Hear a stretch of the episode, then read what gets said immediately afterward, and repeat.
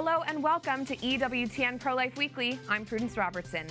Laid to rest. Pope Emeritus Benedict the sixteenth is laid to rest in Rome. We take a look at the life and legacy of the German-born Pope with E W T N's Rome Bureau Chief Andreas Thonhauser. And Father Thomas Petri of the Dominican House of Studies in Washington, D C joins us in studio to discuss Pope Benedict's continued legacy. Erroneous abortion study. A new study suggests more women are dying in pro-life states due to abortion limits. Scientists at the Charlotte Lozier Institute rebuke those claims and say the numbers are not reliable. Doctor Ingrid Skop, Senior Fellow and Director of Medical Affairs at the Charlotte Lozier Institute, breaks down the diluted study. Giving back for babies. A coffee shop based in the Washington, D C area stands up for life with every cup. The owner and founder of Seven Weeks Coffee shares how his company donates to pro-life pregnancy centers all across the nation.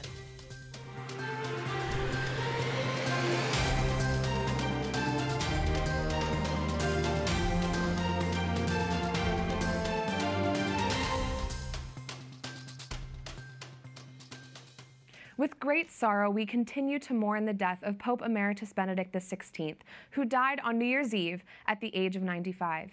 In the wake of his death, the Pope Emeritus is remembered not only by Catholics, but also by Christians of all different denominations. His deep theological writings did much to illuminate for Catholics the true nature of our Lord Jesus Christ and the role of the Catholic Church in the world.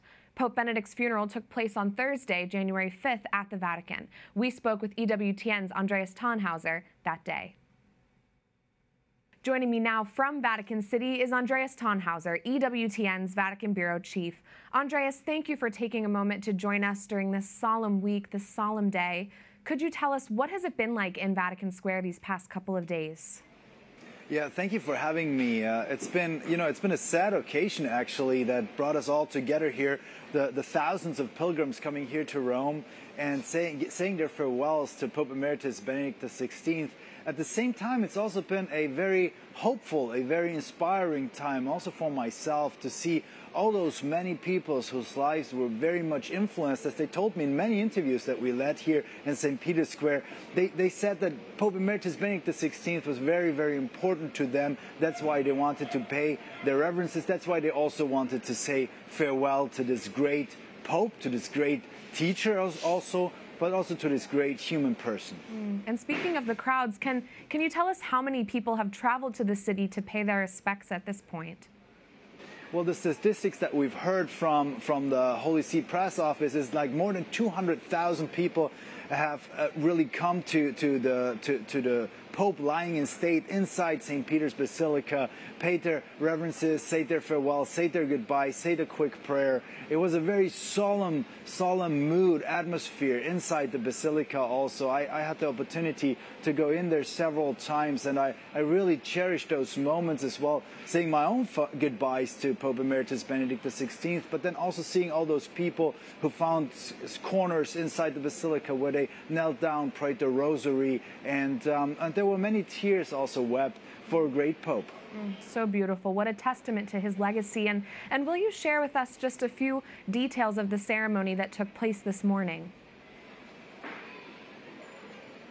Sure. So the funeral, um, it was a simple funeral after three days of Pope Emeritus Benedict the sixteenth lying in state in, in, in the Basilica. I say simple because those are also the words that Matteo Bruni, the spokesperson of the Holy See Press Office, used for describing this funeral. There were only two state delegations. Germany, of course, where, where Pope Emeritus is from, and then Italy, who sent their official delegations. At the same time, we know that there was also the Portuguese president, many others, heads of states who came here to, to, to say goodbye to Pope Emeritus Benedict the sixteenth. And it was a it was a beautiful mass, a solemn mass, uh, with many people from all over the world participating in it, and with Pope Francis, of course, presiding over the mass, also giving the homily, saying farewell to Pope Emeritus Benedict the sixteenth, and then bringing the the coffin uh, with the with the Pope Emeritus inside back into the Basilica, down uh, where, where he's now laying in his in his tomb there. Thank you for sharing those details. And and one final question, Andreas. As our Vatican Bureau Chief, you have followed Pope Benedict's life very closely, surely closer than most of us. When you think of his legacy, what will you remember the most about our Holy Father in the years to come? I think that he was a great, uh, a great theologian, somebody whose legacy on the on the really theological thoughts and ideas that he had uh, will will yet be discovered in, in in the years to come. He was very very influential also with his writings in my personal life. I benefited greatly from his insights, especially how he how he focused his ideas, his thoughts on Jesus Christ, bring, and making him approachable really uh, to me as well, and and and to to many of my friends. I. I also always appreciated how clearly he was on topics like marriage, on topics like the right to life. He was a pope that really defended the human person and wrote a lot about it, how our faith in God really makes us human and makes us also human towards the next, uh, towards our neighbors and other human beings. So this is, I think, part of his legacy. Well, thank you for sharing all of that with us, Andreas, and for your always excellent reporting from the Vatican. Andreas Thonhauser, E W T N Vatican Bureau Chief, God bless you. To continue this discussion, we're joined now by Father Thomas Petri, President of the Dominican House of Studies. Father, thanks for joining me today. Let's talk about Pope Benedict's legacy. You know, he was beloved by more than just Catholics. Many people on, you know, across the spectrum, many Christian denominations understood um, that he was really a visionary, and he had a lot of predictions about how modern technology and the increasingly secular culture would impact and change the world. Talk to me about that. Well, you know, he understood, of course, the first and primary reason for Christian existence is to come to know and love Jesus Christ, right? And when he started to see how the modern world was moving towards a more technological, or we might use the word even technocratic, that technology is the way to make our lives better and improve our lives, he understood that all of that will eventually serve first to distract from the true purpose of life, which is knowing and loving Jesus Christ, but also could in fact um, denigrate the human person. And we see where we are today, uh, nine years after his resignation, you know, with his death, but we see that the world is at a place where science and technology, people deny the intrinsic dignity of the human person, they deny the intrinsic orientation of the human body, right, because technology can be used to manipulate the human body and, uh, and, and the person. Mm, it's very troubling. And, you know, Pope Benedict also spoke with clarity Clarity in defiance of abortion. In one instance, he said, quote, "Everyone must become aware of the intrinsic evil of the crime of abortion. In attacking human life in its very first stages, it is also an aggression against society itself." Can you elaborate for us what he meant there? Well, like every pope before him, and certainly Pope Francis after him, has understood that the, the human person, and the family especially, is the cell of human society. And once you begin to turn on the infant, and for, for Pope, for Pope uh, Benedict, there was no ontological difference between an infant and an unborn child. They are the same person. Um, and so once you begin to turn against the infant and the child of the family, it, it fundamentally fundamentally yields to a breakdown of the family and the importance of the family for society. Right, right. And perhaps Pope Benedict's most famous work was Jesus of Nazareth. Now, this is a study of the person of Jesus Christ that revealed a lot about who he is and how Christ saved the world.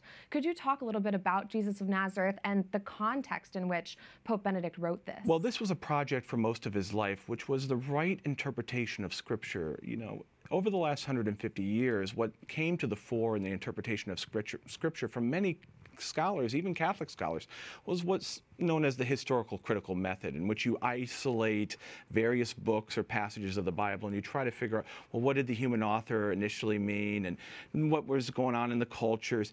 And he found, he felt that while there can be value to that, it ends up relativizing revelation, you know, making experts the the, the determining factor of what God meant with uh, with revelation. Mm-hmm. So with his per, his point of biblical interpretation was to, yes, use these historical critical methods, Methods, but always with an eye to interpreting Scripture with other Scripture, with the fathers of the Church. And so in his Jesus of Nazareth trilogy, he brings that understanding of Scripture to bear to show, yes, uh, modern historical critical methods of now analyzing text and their origins can be helpful, mm-hmm. but are only beneficial if they're brought into dialogue and relationship with how the Church has always taught and understood these same scriptural texts. So he wasn't afraid of modern interpretations, but he also wanted modern interpretations to be respectful of the true magisterial teaching about who Jesus is, what the Church is, and what Scripture is. Mm, very interesting. Thank you so much for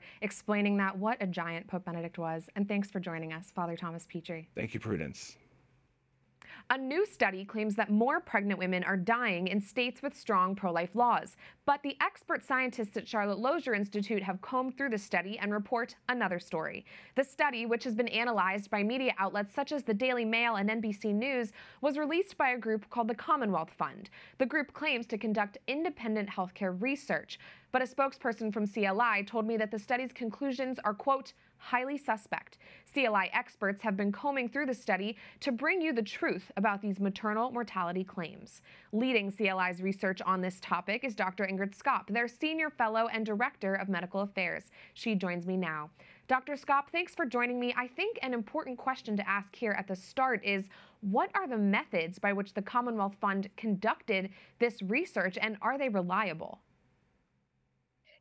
Thanks, Prudence. Um, so the Commonwealth Fund um, looked at the twenty-six states that have passed um, what they consider to be restrictive abortion laws, and they compared them to the twenty-four states in the District of Columbia that um, have more permissive laws. And then they looked at um, what the C D C documents about maternal mortality in those states and concluded that um, the states that had more restrictive laws have higher maternal mortality. Therefore, Um, restrictive abortion laws must lead to higher maternal mortality. And there's a number of problems with this um, uh, discussion. Uh, for one thing, um, the C D C's um, data about maternal mortality is well known to be incomplete. Um, and I think people on both sides of the aisle acknowledge this. Um, when, when we look at um, international records linkage studies, which are much higher quality, we discovered that in the year following an abortion, a woman is much more likely to die than if she had delivered a baby. Um, additionally, mental health deaths are much higher, um, six times more suicides if a woman has an abortion than if she um, uh, delivers a child. Mm. Um, additionally, it takes years to analyze the C D C's data. So the Commonwealth Fund was looking at data from twenty seventeen to twenty nineteen on maternal mortality and comparing it to states that just recently passed laws in twenty twenty-one and twenty twenty-two. So obviously you can't make that type of a temporal comparison. Right, right, um, that's very confusing. It's interesting to see that there, there are some things that these um, restrictive states have in common.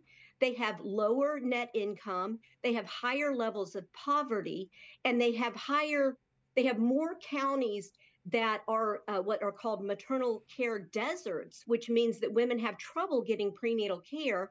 Um, and so we can look at a lot of factors and determine, well, this might be the reason for the maternal mortality problem, and it has nothing to do with abortion. Mm. Um, but it just has more to do with the demographics and the policies of the states and the way the um, state healthcare systems run. Right. And we have to be frank about this. You're laying it out right now. The fact is that it's not too much of a surprise that pregnant women in these states could be dying for, for various reasons. One of them, because they feel that they're in dire circumstances when they become pregnant and they're turning to illegal and extremely unsafe methods of abortion. But, but to put this all in perspective, how many women's lives are being saved by these laws? Is it true that women simply must resort to these barbaric, illegal ways of killing their children? Is, is there another option? Yeah, absolutely. Um, the states that have put abortion restrictions in place are going to see a demographic dividend. They already have more births than the states that are restrictive. And uh, we all know that the most likely thing for a woman who encounters barriers to an abortion is that she continues her pregnancy, grows to love her child, and we're already seeing data that the states, particularly Texas, who put their restriction in, um, in twenty twenty-one, we're already seeing more births. And that's a good thing. Children are a good thing. Well, thank you so much for clearing up everything in that study and, and for your knowledge on all of this. Doctor Ingrid Skop of the Charlotte Lozier Institute. Thank you. Developing research from the Heritage Foundation shows the state of California is not only one of the biggest abortion hubs in the country, but it's also become a hub for what is known as commercial surrogacy. In short, foreigners, mainly Chinese foreigners, are renting American women and using their wombs to ensure their children are born on American soil. For a price, the Chinese are separating the procreative act from marriage, ensuring for themselves and their families the perks of being an American citizen without ever leaving China. Perks like access to education, a green card, and the ability to vote in American elections. Emma Waters, research associate at the Heritage Foundation's Richard and Helen DeVos Center, has been heading up this research, and she joins me now to explain more. Emma, thanks so much for joining me in studio today. Thanks for having me on, Prudence. So lay it out for me. Walk us through exactly how this commercial surrogacy program is being carried out. Yeah, so it all started back in the day with birth tourism, where women, oftentimes from East Asian countries, would come over in the eighth month of pregnancy with the hopes of bearing their child here in the United States, because with birth birthright citizenship, if you're born here, you get all the benefits of being a citizen, even if you don't grow up here and you're not actually American by any meaningful means. Right. So with the development of assisted reproductive technologies like I V F that allows you to create an embryo, right, with the sperm and the egg in a lab, and then with other processes that allow commercial surrogacy, where you then implant that embryo into a third woman's body for the hope, in hopes that it will like turn into a viable pregnancy.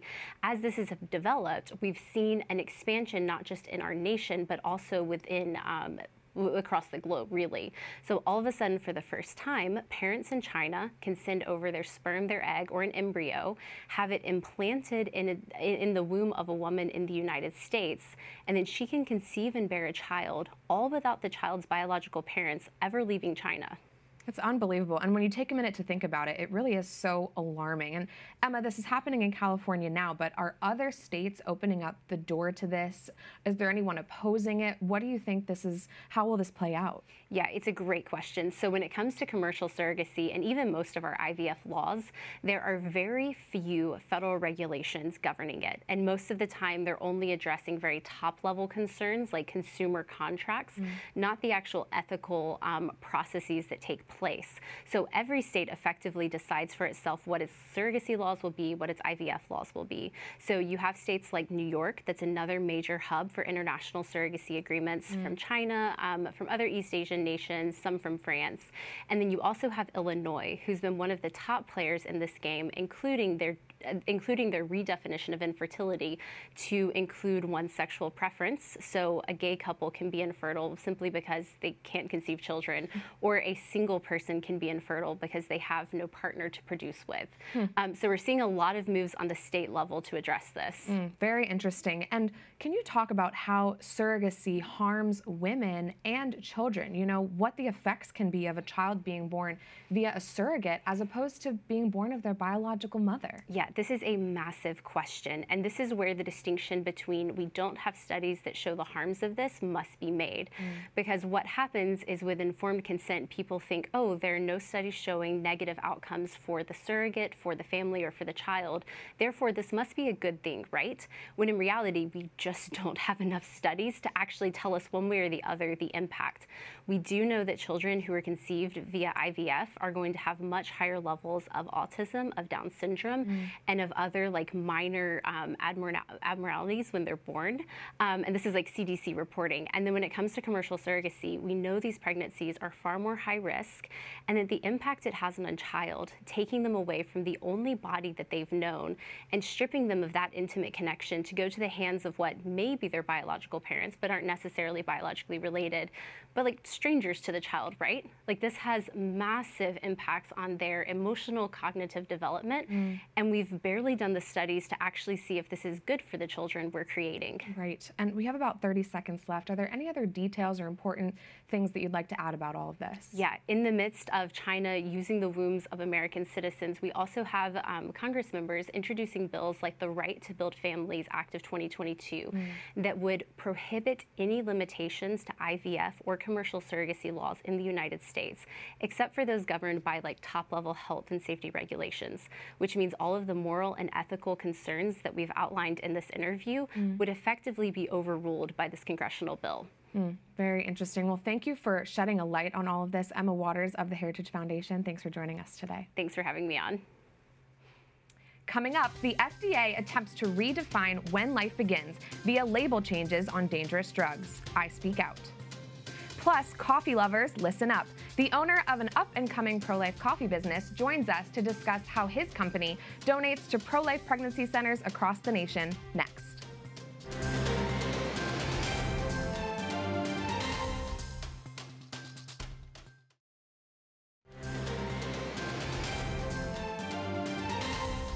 Welcome back to E W T N Pro-Life Weekly. I'm Prudence Robertson.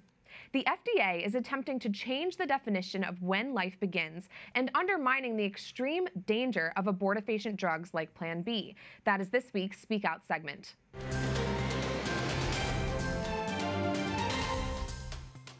The word on the street is that the F D A is changing the labels on Plan B drugs to say that they cannot be used as abortion drugs. But what many are ignoring is that by doing this, they are defying the scientific facts about when life begins.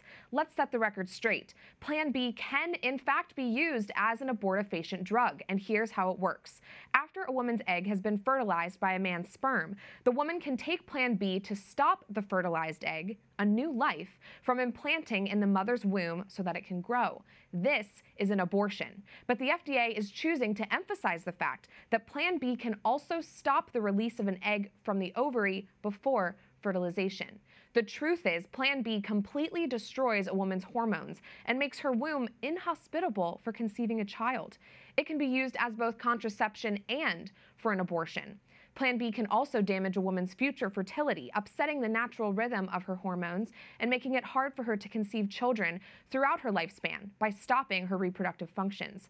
The F D A's recent moves are deceptive and evil. It's wrong to confuse the public about when life begins and diminish what Plan B does. It can be devastating to a woman's reproductive health and well-being.